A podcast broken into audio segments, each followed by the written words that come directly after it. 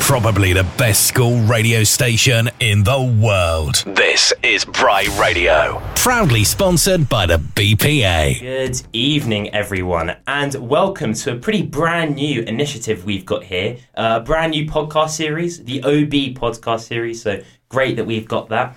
And uh, yeah, it's brand new to Bry Radio uh, set to feature, well, pretty much most Fridays from now on, 5 till 6 pm. And this week, kicking off the incredible series, hopefully, uh, we've got Nick Radford, um, an OB. Uh, he graduated from Bryanston in 2002, I believe, and I think he's here to tell us all about his journey, well, of Bryanston and since Bryanston. So, welcome, Nick. Thank you so much for coming, and great to have you here. Thanks very much, Ollie. It's a pleasure to be here. So, Nick, uh, we're going to dive in straight in, I think. So, just talk to me a little bit about your time at Bryanston. It's quite a broad question, you know, kind of what, what, well, what led you to Bryanston and what did you kind of take from it, really? Well, we're going to dive all into it, but yeah, just from the beginning. It's not just a broad question, it's a question that's a long time ago now. Yeah, like I appreciate it, it, so, but um, I have such wonderful memories of being here. It, it really was um, and my, my wife teases me actually sometimes because she I have said that if I could repeat five years of my life in a block, it would be the five years that I spent here. It really was a um, yeah a really intensely enjoyable um, period of my life, and um, and I love coming back. It's great to it's great to come back. It just came back for my 20 year reunion, which is why I'm it's fresh in my mind how long ago it was. Um, but the journey to Bryanston, to answer your question, I mean that was that was an interesting one because um, uh, ever since I've left, I've been quite interested about in, in understanding what what is Bryanston, what does it mean? Because when you're here, it, it, you're just at school, right? And and like everybody else, you're you're doing what you do when before the, you're 18, you're, you're, you're at school. So so how did it? What did it, what, what, but, but it's also evident that it's kind of something special or something different about this school than, than, than other schools, and you quite quickly realise that once you kind of leave. And um, and I, and, and I, have been thinking about these things recently because of the reunion and uh, an, a, a, a, moment which happened before I arrived. I think help, helps me understand what Bryanston means to me and what I think it is. And that was a conversation I had with my dad when we were trying to choose which school I was going to go to. And so we were looking around the southwest and we went to Sherborne and Millfield and Canford and we managed to narrow it down to either Canford or Bryanston.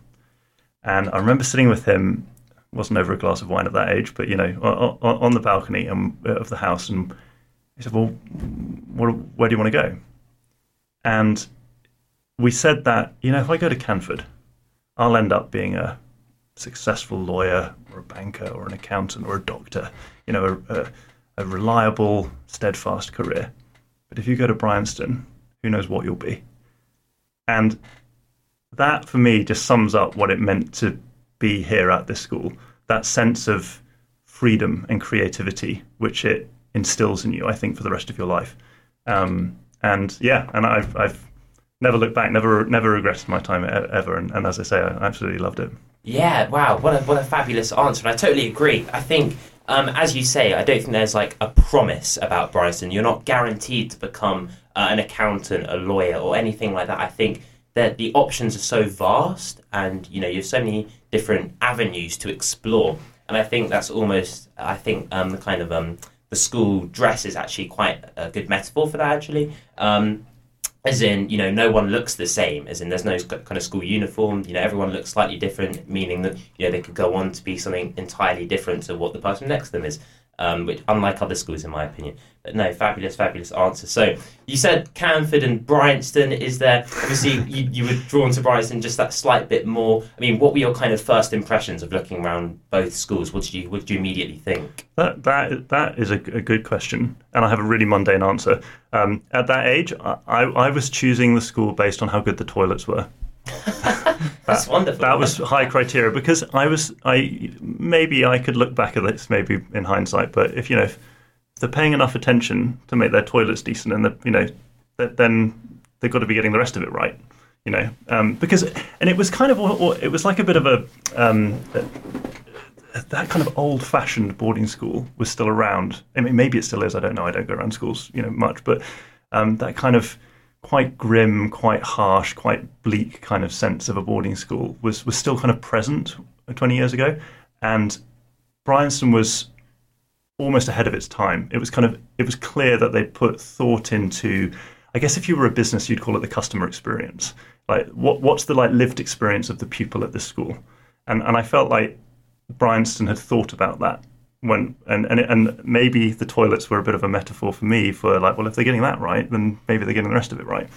So Bryanston had the best toilets, is my answer. That's good to know. No, I mean, I can confirm they are pretty, well, from my experience, I think they're pretty good too. So, no, that's a great philosophy, um, actually. So I like that. Um, when you arrived at Bryanston, what, what, again, I, not kind of first impression, but who did you kind of meet that really kind of stood out to you in hindsight and at the time do you kind of have a best friend that stuck with you or like a, a favorite teacher or um, yeah well, in terms of relationships so what stuck out to you I had a, I had a couple of different tutors over the course of my time here, and um, not because I was a problem student, but because um, one of them left, and um, and then I changed.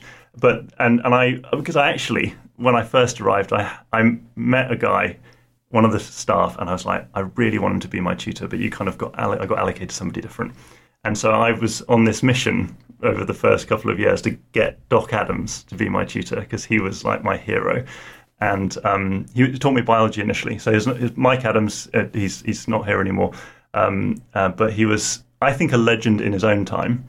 Um, he was never seen in my memory, never seen out of a tweed jacket with those you know nice little suede like right. elbow patches, um, and he was this kind of quintessential I mean, he's still alive. He could well be listening to this, so be careful what I say, but don't want to characterize him too much. But um, no, I mean he was this kind of quintessential biologist that had been like in the field. He'd spent a good part of his career in the Amazon rainforest catching butterflies, and would just recount us with these crazy stories, many of which were probably deeply inappropriate these days, but but just made you laugh, you know. And just he was just this character, um, but very caring and very kind, and incredibly supportive. Um, and so yeah, so he he for, for me that again that kind of he embodied that sense of freedom through creativity of thought, which which is which I think is such an important part of Bryanston.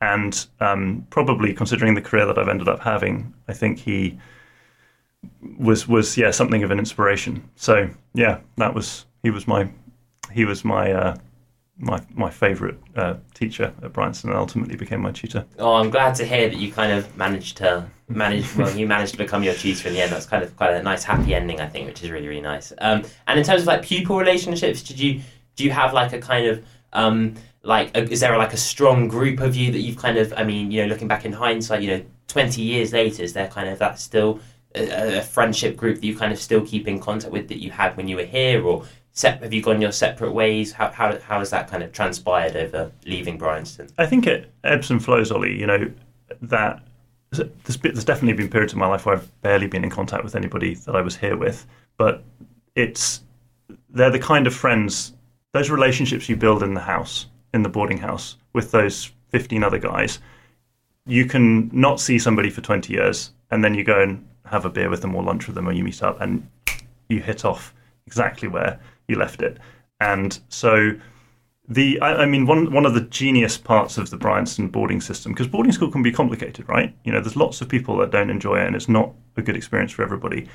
I've never met anybody who's been to Bryanston who's given that account because I think they manage it really well, and and I think for for the, for the boys to have the D in the separate houses, and then you have that opportunity to kind of go up into the senior house and certainly at our, in, in, in my time, you had a you had a choice or, or, or, a preference. You could express a preference of who you wanted to be with, mm. and um, we got really lucky. And there was 15 of us who we all were good friends already in D, and we were looking back, we were definitely nerds. Um, we spent a bit too much time sat in our boarding house. They, so it was just at the moment where the internet was becoming big, right? Like 97, 98, the internet was just becoming a thing. And the school decided to put in a local area network across throughout the whole school. But they hadn't realised that what that meant was that we could play these like massive like multiplayer games across the school. So we just sit, sit at our boarding house like playing these like when we should have been doing our homework. Um, so yeah, so we had a great vibe and dynamic in in in the house. I was in Shaftesbury, in the real heart of the school. I love that house, and um, yeah, so the, a really good group of friends whilst we were here. and definitely kept in touch with some people since, and um, rekindled that actually recently with the with the 20 year reunion. That was a really nice opportunity to re meet old friends, and and um, it's kicked off a whole load of new socializing with kind of old friends, which yeah. is which has been really nice. Definitely, it must be very nostalgic for all of you in that 20 year reunion. But we'll, we'll come to that a little bit later, kind of later down the line. Um, and I mean, as you said, you know, the internet kind of developed and um, grew as you were here. How, how would you say it was hugely different when you were kind of in, you know, in sixth form in A three, A two compared to in D? Like socializing, did that change a lot? Um, or did it fundamentally say the same in the terms of did you all play ping pong still in like D and in A two, or did that like change a lot? Like, yeah, explain to me really. I yeah, no, haven't worded that in, in t- terribly well. No, I think I, I think I because no, but that's it's an interesting point you're making because the internet is now such an integral part of all of our social lives. Oh, 100 percent. But then it wasn't at all, right? We we we arrived at school and I, the internet just wasn't a thing and then by the time we left, it, it was, and we were in, I, I, even by and, and, again testament to the innovation which Bryanston embraces so often. I remember preparing assignments that were websites. So within five years of really it not being part of anything which any of us did, five years later we were in A2 and we were like, okay, well, I produced a website for my assignment. Um, so I think that it definitely changed the way we learnt um, remember the first electronic whiteboards were being introduced by the time I was leaving. Um, I wouldn't say it changed the way we socialized, actually, because social media was still a decade away. Mm. Um, and so uh, it, it was having an impact on our lives, but not on our social lives. No, that's good to know. That is really that's interesting. And as you um, and kind of reflecting actually on you know um, I think Doc Adams it was Doc yeah, Adams your your uh, your incredible biology uh, tutor and teacher. Um, now you mentioned about how he kind of had stories about the Amazon and kind of butterfly catching or you know something along those lines. Um, is well, I mean, your kind of line of work sounds is, is did that kind of have an an impact on your line of work? I mean, it's you know kind of both abroad, both kind of nature, wildlife related? How did, did, did that kind of have quite a huge impact on your career path? I think so. I, I think it's. It, I think it's a very difficult thing for all of us to do to truly identify where our motivations come from. Um, you know, why does that person love English literature and go off and study that, or why does that person want to be a doctor? Mm. And there's, I mean, look, there's plenty of discussion and debate about why those things happen. Um, and I think a very strong part of that is the teachers that you have when you're at school. And I was inspired by not just Doc. I mean, there was Doc Carney, I think, is still teaching here. Yes. He was my physics teacher. Total inspiration to me. It, uh, Idris Barkham, who I think is now working in, in the careers, again, she was my biology teacher uh, uh, in A3 and A2. Total inspiration to me. So I had lots of great teachers, but the connections I made with the ones that were in science, and I guess then that maybe that also um, played to a predisposition that I had for science and for, for that kind of um, thinking. And so, yeah, that definitely set me off on a path which, with some meandering um, but turns along the way, has led me to a career where, yeah, I now work in wildlife conservation. I've spent the last seven years living in Africa. Um, and yeah, I, I think that definitely start was the start of that journey. Wow, no, that's that's incredible. And leaving school, did um did you well talk to me about you know kind of your subsequent kind of year or two after leaving school? Did you kind of delve straight into that kind of line of work, or did you kind of have a year out, or go to university, or yeah, mm-hmm. when did you kind of yeah, yeah what, what kind of happened after you left school? So yeah, gap years were a big thing back then. Mm. I think I, I, hesitate to put a percentage on it, but it felt like the majority of people were taking gap years. Um, not sure if that that's still true. But um, and I, I I thought, well, you know, I'll apply.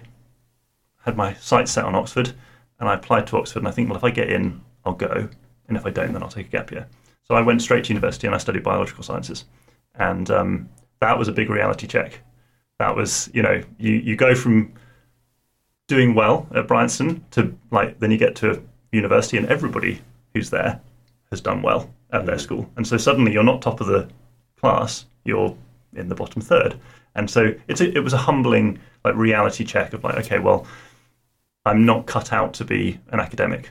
I don't want to just do the intellectual, which is maybe what if you'd asked me when I was 18, we were having this interview 20 years ago, I'd have said, like, yeah, I want to be a researcher. I want to, you know, be an ecologist or work in a lab or do something like that. And I quite quickly realized once I left Bryanston that what Bryanston had equipped me with was was a wider base of skills than just pure academic, research focused um, application of, of, of, my interest in science.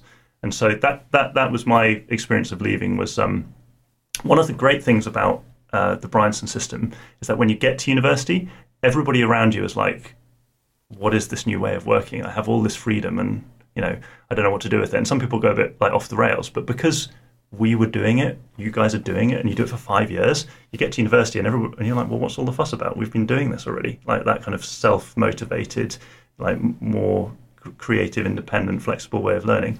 It's just normal for us, and so that gives you a real advantage when you do get to university.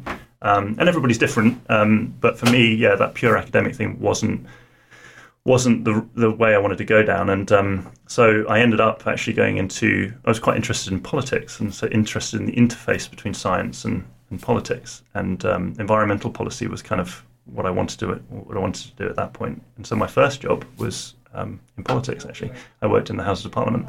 Wow, wow, and that, that in itself sounds amazing. So, talk to me a little bit about that kind of that job and that kind of that role. After I, yeah, I'm, I'm sorry, super interested. Everything they say about politics is true. it's good to know. Um, it's uh, it, it's look. I, I mean, I, I, started off as essentially as a civil servant. I was working for an MP, and I was writing briefings for him on the scientific issues of the day. He was on the Science and Technology Select Committee, and our parliamentarians need to be informed. And um, I enjoyed that job. It was it was interesting, but um, then I quite quickly became involved in party politics, and um, then I ended up standing for parliament um, in the 2010 general election for the Liberal Democrats in Salisbury.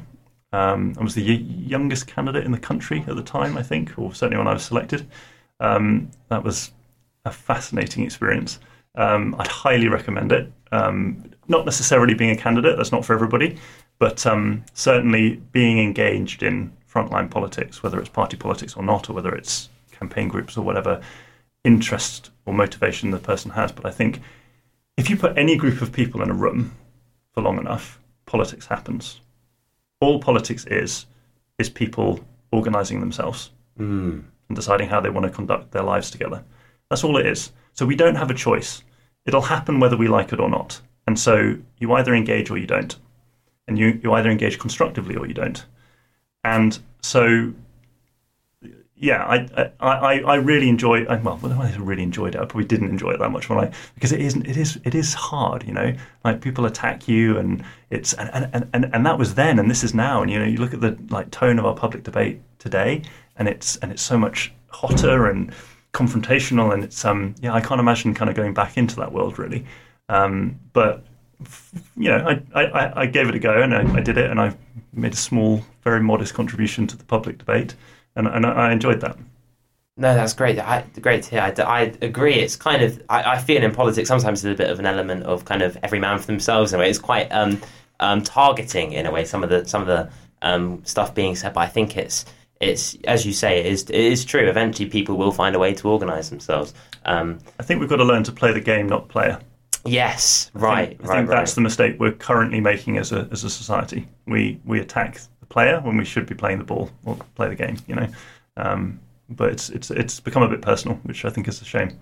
Yeah, I think it kind of takes away what um, some. Mm. I mean, what politics is truly about in a way, kind of kind of dulling it a little bit. Um, but no, that's that, that's that's really interesting. And I mean, you've kind of, in a way, I mean, I might be wrong here, but it feels like, in a way, um, you've kind of gone from loving biology to kind of uh, developing an interest in politics, and in a way, coming back to biology. Is is is that is that kind of almost kind of horseshoe shaped kind of journey true? I I think part of that's true, Ollie. Yeah, I think that, um, and that's you know that's life does that to all of us, right? You you set off with the best of intentions, mm. you think you know what you want to do, and then stuff happens, and you make you make decisions, and sometimes you make the right decision for the wrong reasons. Sometimes you make the wrong decision for the right reasons, and and you end up meandering. I think a little bit. Well, some of us do. I did, and um, so in some ways it's a horseshoe. But I would say that wildlife conservation, the isn't really look, it, its its foundation is science. Um, of course, you have you can't protect what you don't understand. You, you have you have to you have to understand the ecosystem that you're trying to that you're trying to protect. But the solution to that to the problems that it face it faces, and often the face uh, the problems that it's facing are ones of human activity. So kind of in some ways people are the problem, but there is absolutely no way which we conserve the natural world without embracing the fact that people also have to be the solution. And so I, I actually would say that wildlife conservation is this fascinating mix of that pure science, that biology, and social dynamics and politics, and and um, you, you, know you can't get anything done without some kind of understanding of politics and and and socioeconomic forces and so on. So uh, somewhat horseshoe, somewhat a kind of, but um, maybe an integration of experiences um, would be how I'd put it. Yeah, right, right, right. And when you kind of mention about human uh, activity and impact on wildlife conservation, um, how far do you think that, uh, well, humans have, well, do you think humans have helped more so or kind of negatively impact wildlife conservation, at least in kind of Africa? Would you say that the human activity has more positively or more negatively affected it to, to date, really? So I think that every individual in this, in answering a question you know, we look at the actions of individuals, they're all acting in a completely reasonable way, which we would all do. They're trying to feed their families, is the bottom line. Mm. Um, I, have been working in Central Africa, so in the Congo Basin, and it's one of the poorest parts of the world. So life expectancy in rural areas is 55. Um, the average family size is six, seven kids, mo- many of which will die before they're one year one year old. Um, people are living on less than a dollar a day or less than a couple of dollars a day. So this is a you know challenged part of the world, and it's affected by huge amounts of conflict and war in some areas. Um, massive wars have happened in the Congo Basin where millions of people die, and it never makes the headlines in, in, in the West. It's a somewhat of a forgotten corner of the planet in many respects um, certainly from the perspective of, of, of, many of us that sit in kind of Europe and, and, and, America. So I think it's really important to just reflect on that in answering your question in the sense that, sure, human pressure is, is, is causing the destruction of natural habitats and the death of wild animals. But a lot of that, not all of it, but a lot of it is happening because, you know, that guy's just trying to feed his family and he goes out and he shoots that antelope. The problem is, is that it because of population growth in, in remote areas, because of normally because of economic activity, um, such as wild areas being opened up to forestry concessions or mining concessions or, or that kind of thing, um, the population has increased a lot next near and in these natural these wild areas, and so rather than 100 years ago when it was a thousand people hunting those antelopes and doing so in, at a level which was completely sustainable, it's now 10,000 people hunting those antelopes. And so the, the ecosystem can't support the level of offtake which is being which is being placed on it. So then in terms maybe I think part of what your question was was driving at is the is the action of the conservation movement and how human activity in that respect is impacting it and whether does it come out on balance are we yeah exactly yeah that, i think right. that was your question right and long intro into your question uh, long a, a, lot of contextual information but yeah, i felt it was just important um, I, I, I sometimes I feel like I'm bipolar. I wake up some days and I'm like, yeah, we're all going to hell in a handbasket and every, and we're doomed. And other days I'm really optimistic because um, there are big forces at play. There are big forces at play here. There's, you know, as I say, there's a much larger population. There's this very understandable drive, and I think moral obligation to improve the standards of living of the people who live in these areas. Um, and with that comes economic development.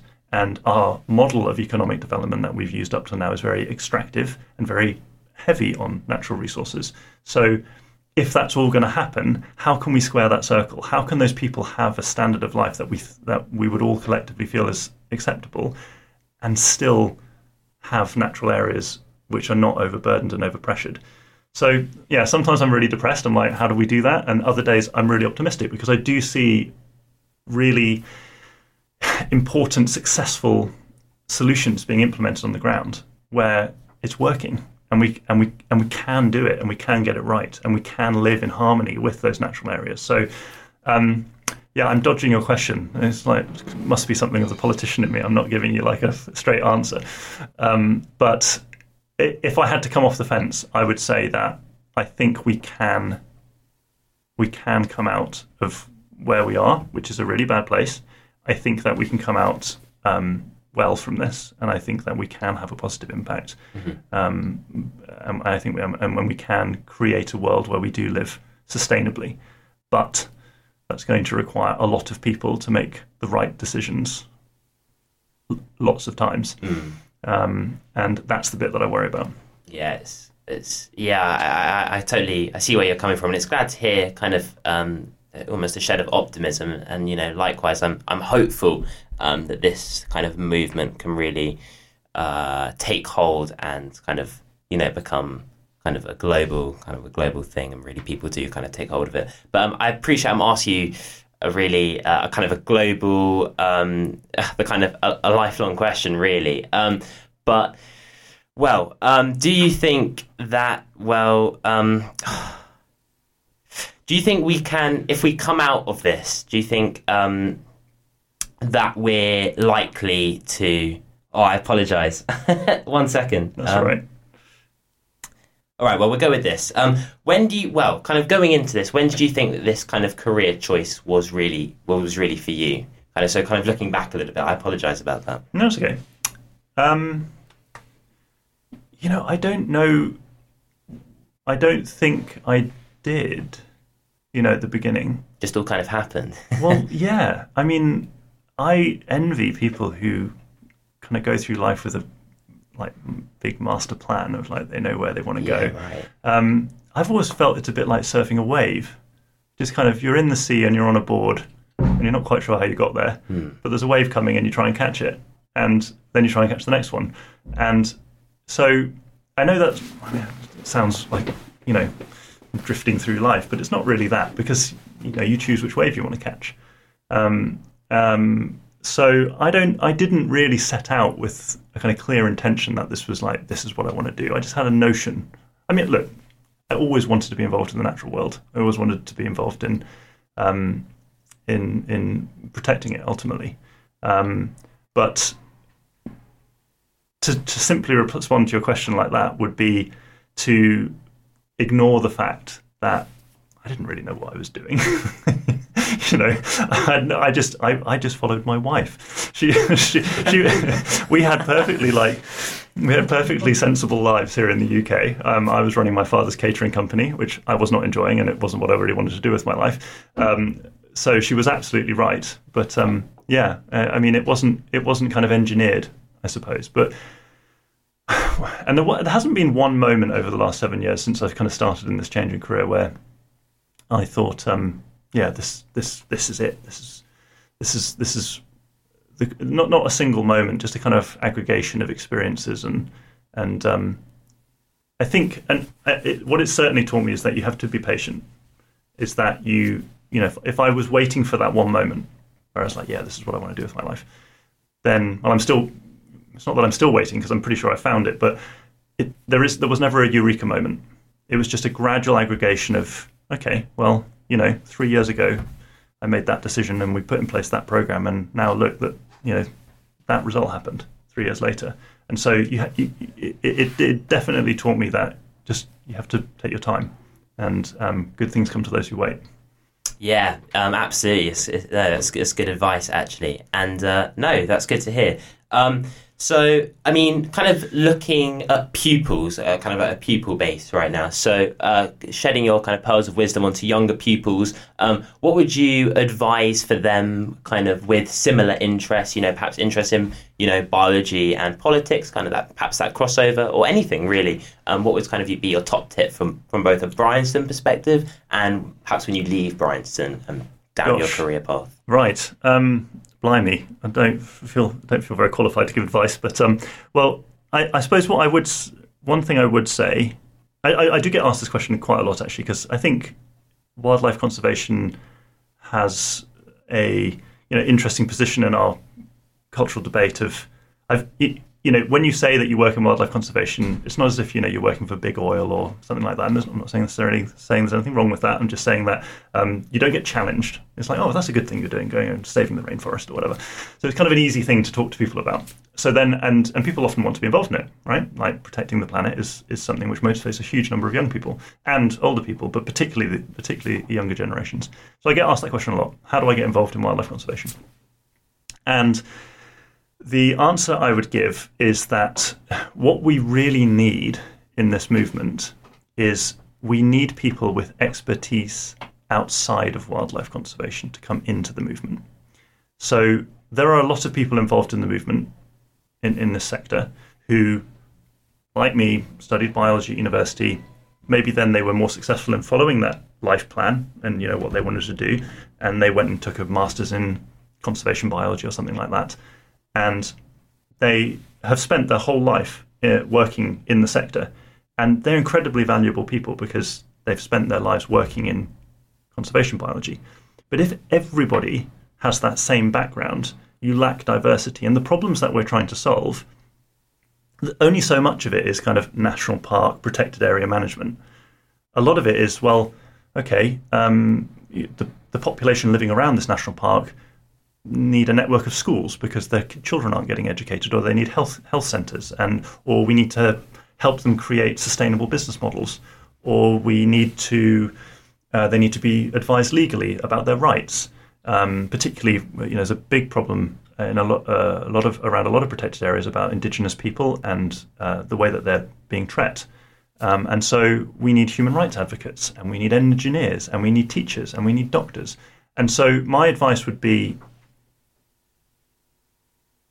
caring, uh, wanting to protect the planet can be like this golden thread that runs through your life. It doesn't mean you need to go and study biology. It doesn't mean you need to become a conservation biologist. Go become the best lawyer you can become, and then do good stuff with it, right?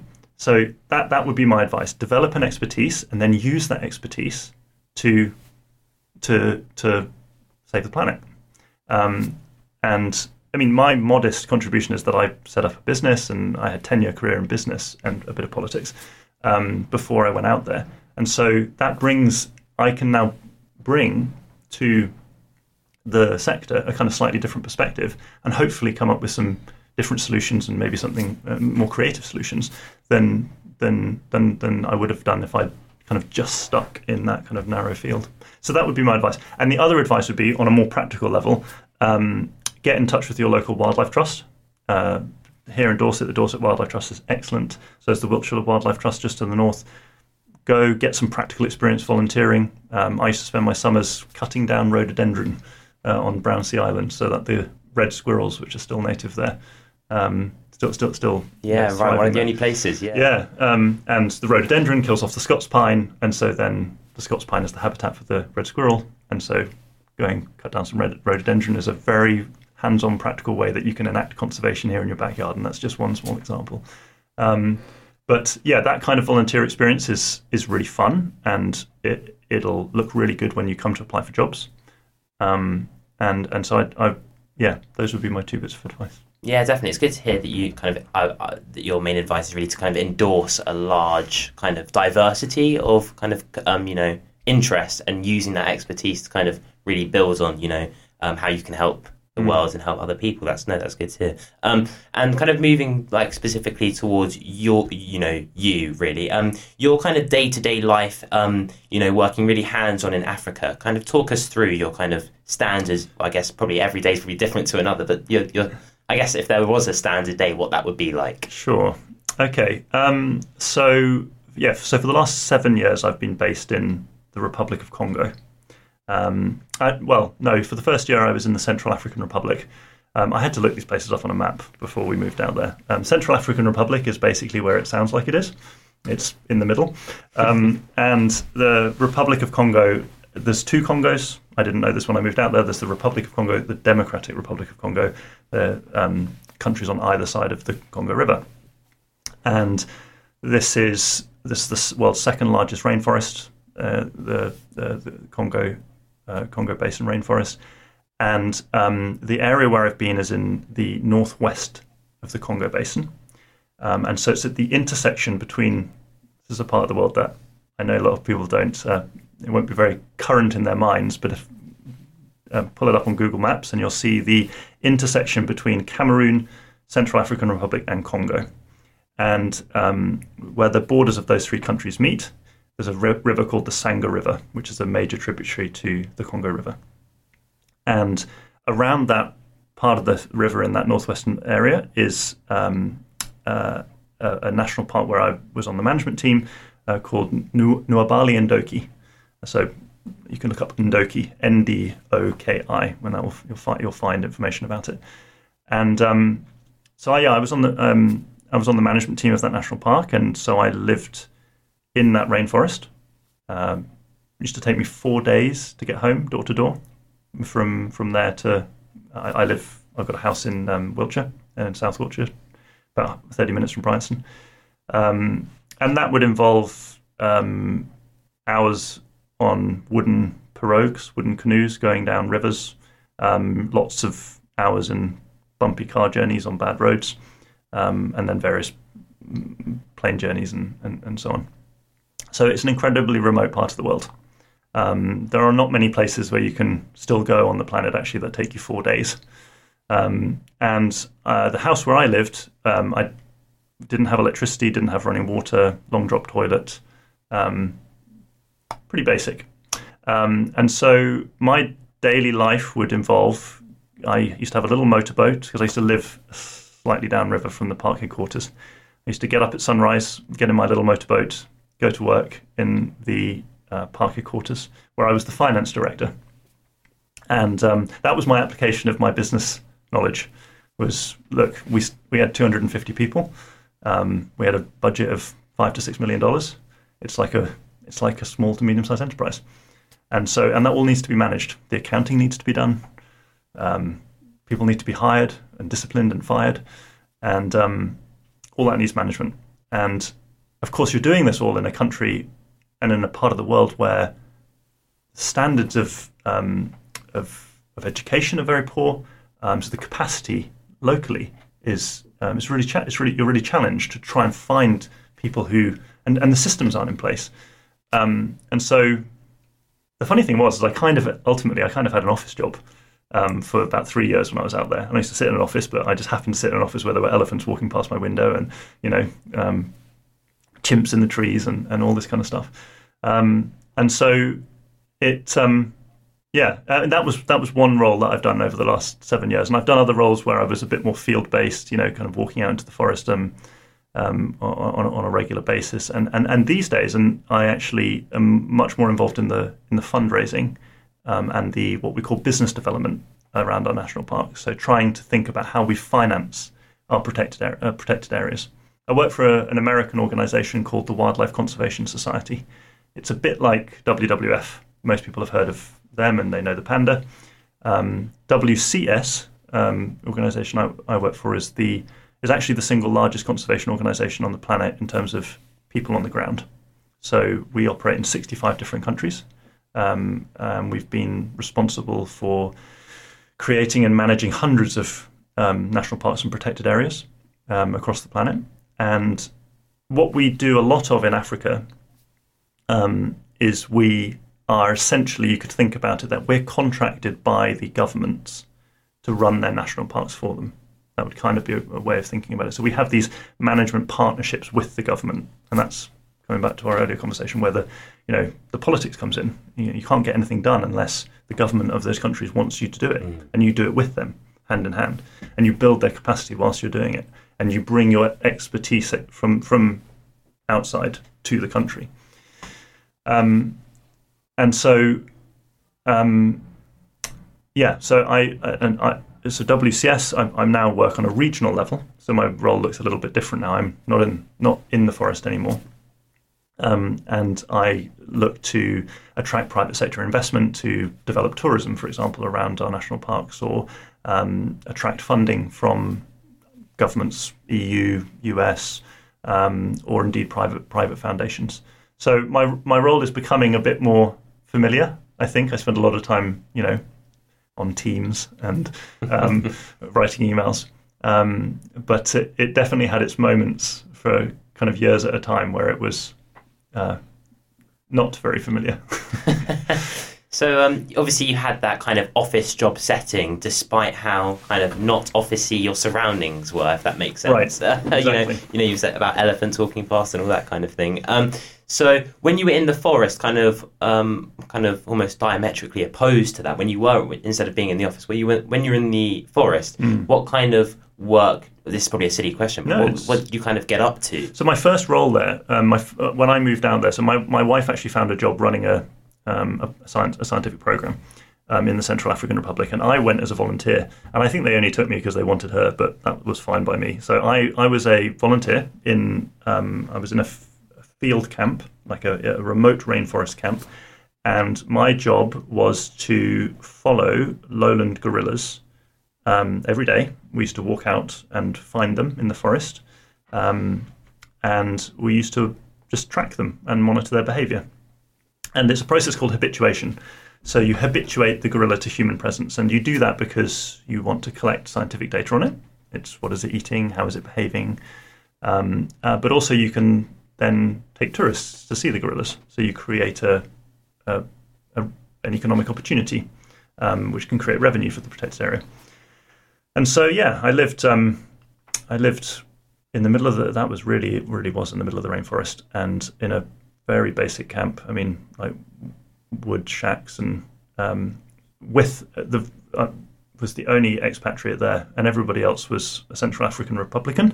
Um, most of them were from the Ba'aka tribe, which we would have historically called um, their, their, their, tribe pygmies. Um, we tend not to use that word anymore, although there are parts of Central Africa where that word is completely acceptable. It's kind of one of these moments where, you know, um, everybody's trying to work out whether we use that word or we don't.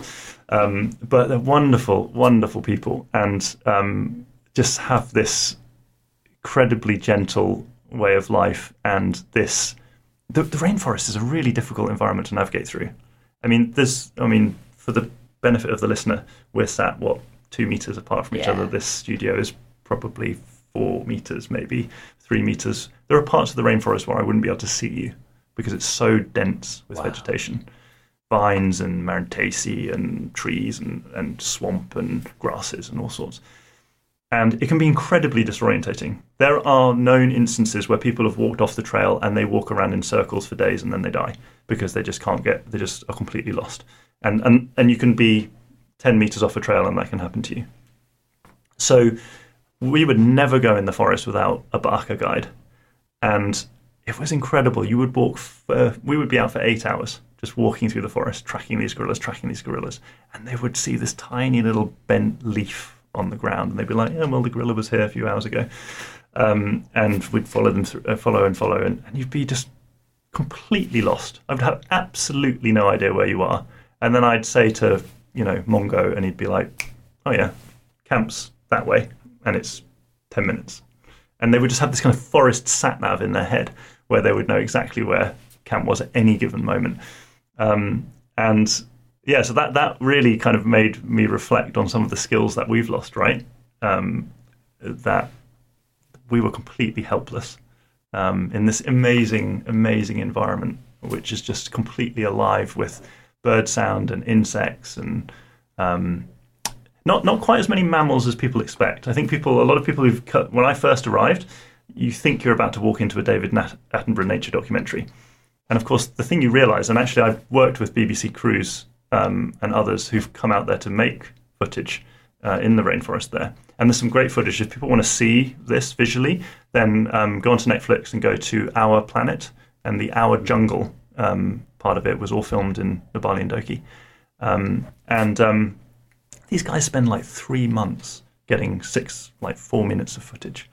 Um, and so when you're actually in the rainforest, you, you, really don't see very much, but you hear a lot and you feel a lot and you see a lot of complexity in terms of the habitat's incredibly diverse. Um, so anyway, I'm waxing lyrical about rainforest, but I think that's what you asked me to do. yeah, no, no, it's just interesting to really kind of hear that that different take on on you know kind of what life can be like. So you, honestly, I think um, being as privileged as we are at Bryanston, it's so easy, I think, to forget, you know, that these kind of small niche corners of the world really exist, and you know, kind of mm-hmm. that we are all kind of one planet. It's, it almost feels unearthly. to kind mm. of um, imagine that, that that that kind of um, habitat and that um, lifestyle exists, which is which is crazy. Well, um, one of the things which um, one of the physical uh, things which I really noticed was that when I first came out of the forest after about think it was about three months I'd been in this habitat,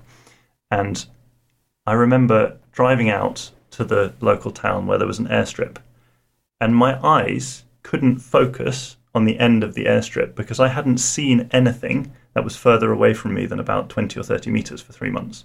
And I could feel this like process where my eyes were having to readjust to the fact like, okay, that thing you're looking at is 200 meters away. Because the rainforest is so dense I hadn't seen anything that far away for months. Um, and so, yeah, the, the, the, there are definitely parts of the world that are completely um, a, almost alien, like you said, otherworldly to our kind of day to day existence. And I remember the first time I came back after that first year, having spent this kind of year in the rainforest. And one of the things that really hits you when you come back to England is how grey it is. Greyest place on the planet. Um, and everybody dresses grey. It's like, guys, wear some colours.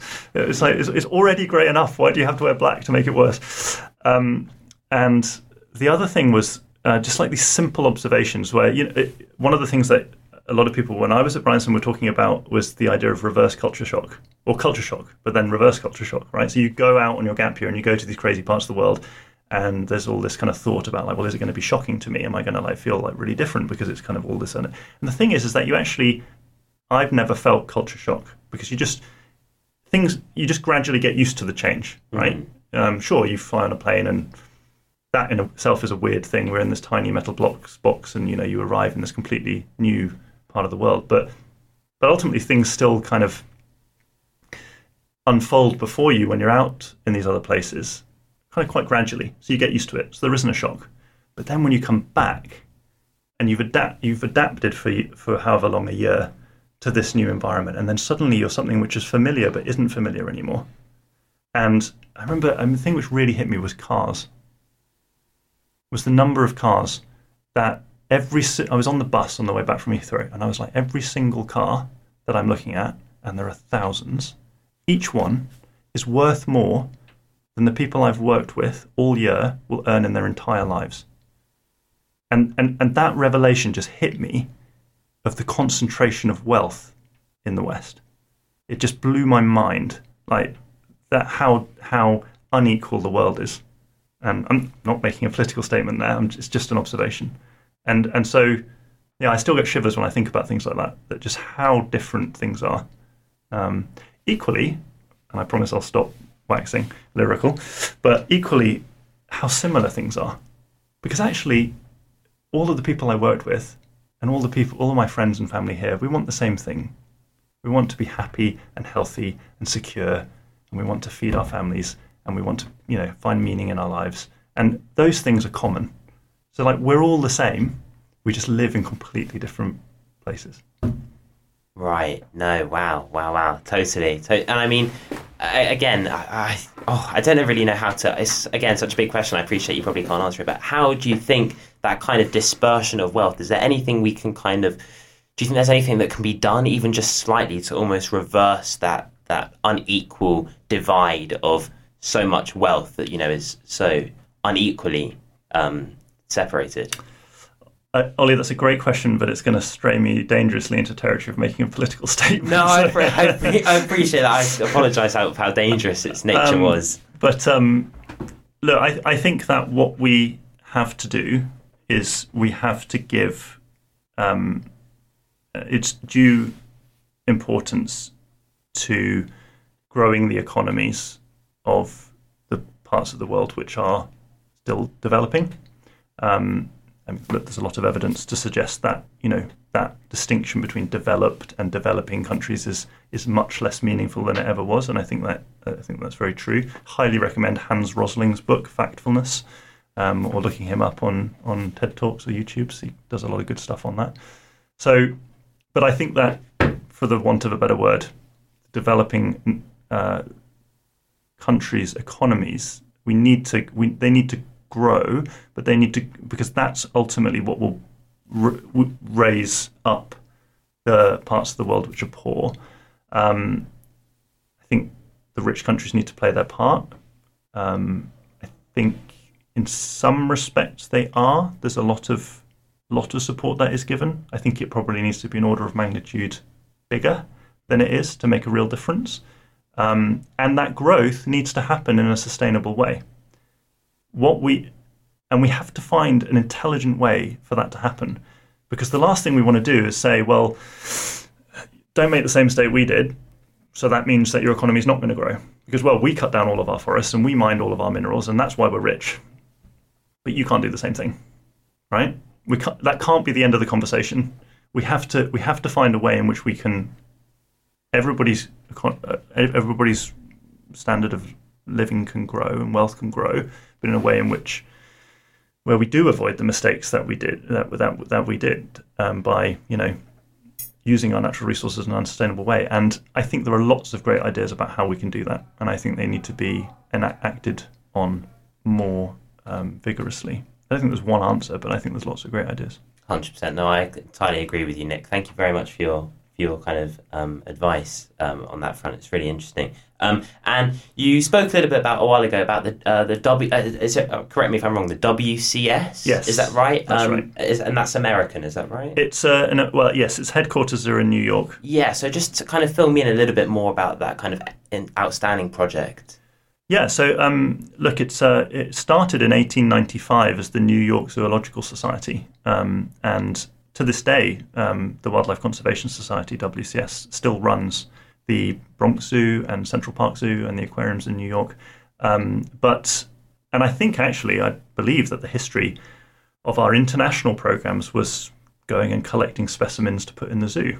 Um, and you know, there's been some been some troubled history in that regard. And if anybody who knows anything about it looks into it, will find that you know that's there's been pro- there's been problematic at times. Um, and I think we're moving past that um, now as an organisation, and our international programs are growing now to be larger than the zoo. Um, uh, and look, I, for the record, I think that you know I'm a little bit squeamish about zoos at the best of times, but I do think that they actually serve a really important role because there's plenty of people in New York who would never see a, wild animal if it well wild an animal if it weren't for the fact that they, you know they saw it in a zoo. So I think they have a really important role of outreach and raising awareness. And I think if they're run properly and and they are a front for not a front that kind of come, came across wrong, but um, I think they can play a really important role if they're combined with um, conservation programs. And so, so yeah, like I said before, I mean, 65 countries around the world. Um, most uh, we have a very strong um, research emphasis. Um, I think I said earlier on that you can't protect what you don't understand. You have to understand um, the ecosystems that you're working in and collecting informa- scientific information informs your protection strategy because you know that okay the elephants they behave in this way they always go to the fruiting trees or at this in the dry season they always go to this waterhole and then you can adapt your conservation measures to account for that information that you have. So we're a, we're yeah we're we're a bit of a powerhouse I would say when it comes to um, the scientific understanding uh, of the natural world. Um, and increasingly, in response to the th- increasing threats that are happening um, to in protected areas and to wild spaces and wild animals, we've had to become much more of a of, of conservation managers, not just understanding it, but actually actively trying to protect it. And that's been a, as a response, I think, to look. I mean, we could sit here and we could exchange statistics all day, and they're all pretty depressing. I mean, like these huge declines in um, uh, wild animal populations but there's some really encouraging things. Um, the uh, amount of area uh, under conservation measures is increasing, um, and there's lots of good examples where conservation protected areas are are are doing what they are there to do and protecting wild animal populations. Um, so yeah, I mean, it's it's a great organisation to work for. I, I really enjoy it, and um, yeah, it's got an inspiring mission. That's great hear. I think that's you know, as long as there's that kind of fundamental uh, positive um, mentality behind it. I think that's that's the that, that's the most astonishing and pleasing part for me, to be honest. Um, and finally, I think um, Nick, we're slightly running out of time, moving towards six o'clock, really. But um, just a final question for you, really. I mean, you spoke about how um, you kind of moved away um, from some parts of your kind of wildlife career, moved on to perhaps the fundraising mm. side of things, mm. um, and just kind of looking further ahead into the future. Uh, just really, what's next for you? That's um, a, a, a, very reasonable question, Ollie, and I um, maybe for the first time I don't know what to say. I don't have the words. I'm not sure. I don't know. I mean, yeah, I, have I'd as lo- I think as long as I'm making a what by my own very subjective measure a meaningful contribution to this um, this part of life on this planet, then I'll be happy. So um, I'm very stimulated by the interface between the private sector and and uh, and protected areas um, and and public policy. So I think that I'd like to continue to exist there. I'm really I think it's a really interesting question. How do protected areas sustainably finance themselves? I, I think that we don't have we we've got lots of good answers, but no one good like mm, complete solution answer, right. to that. So um, I'd be very happy to spend the next decade of my career trying to answer that question and and um, making a small contribution to to making sure that our wild places and wild animals are well financed and uh, continue to be protected. Wow, what an inspiring and uh, fascinating journey, story, kind of, you know, points of everything really about you, Nick. It's just been great to really listen to. So I really, really appreciate that. Well, thank um, you for having me in. No, thank you for being our very first um, guest upon the OB um, Bry Radio podcast. So yeah, really, really appreciate. Again, Nick, thank you so, so much for coming in and giving up your time for our viewers and for us here in the studio today. And uh, yeah, it's been a pleasure. So thank you everyone for listening um, out there. And uh, yeah, we'll be back uh, next week on the 11th of November. So yeah, great. Thanks again, Nick. And uh, yeah, good evening, everyone. Probably the best school radio station in the world. This is Bry Radio, proudly sponsored by the BPA.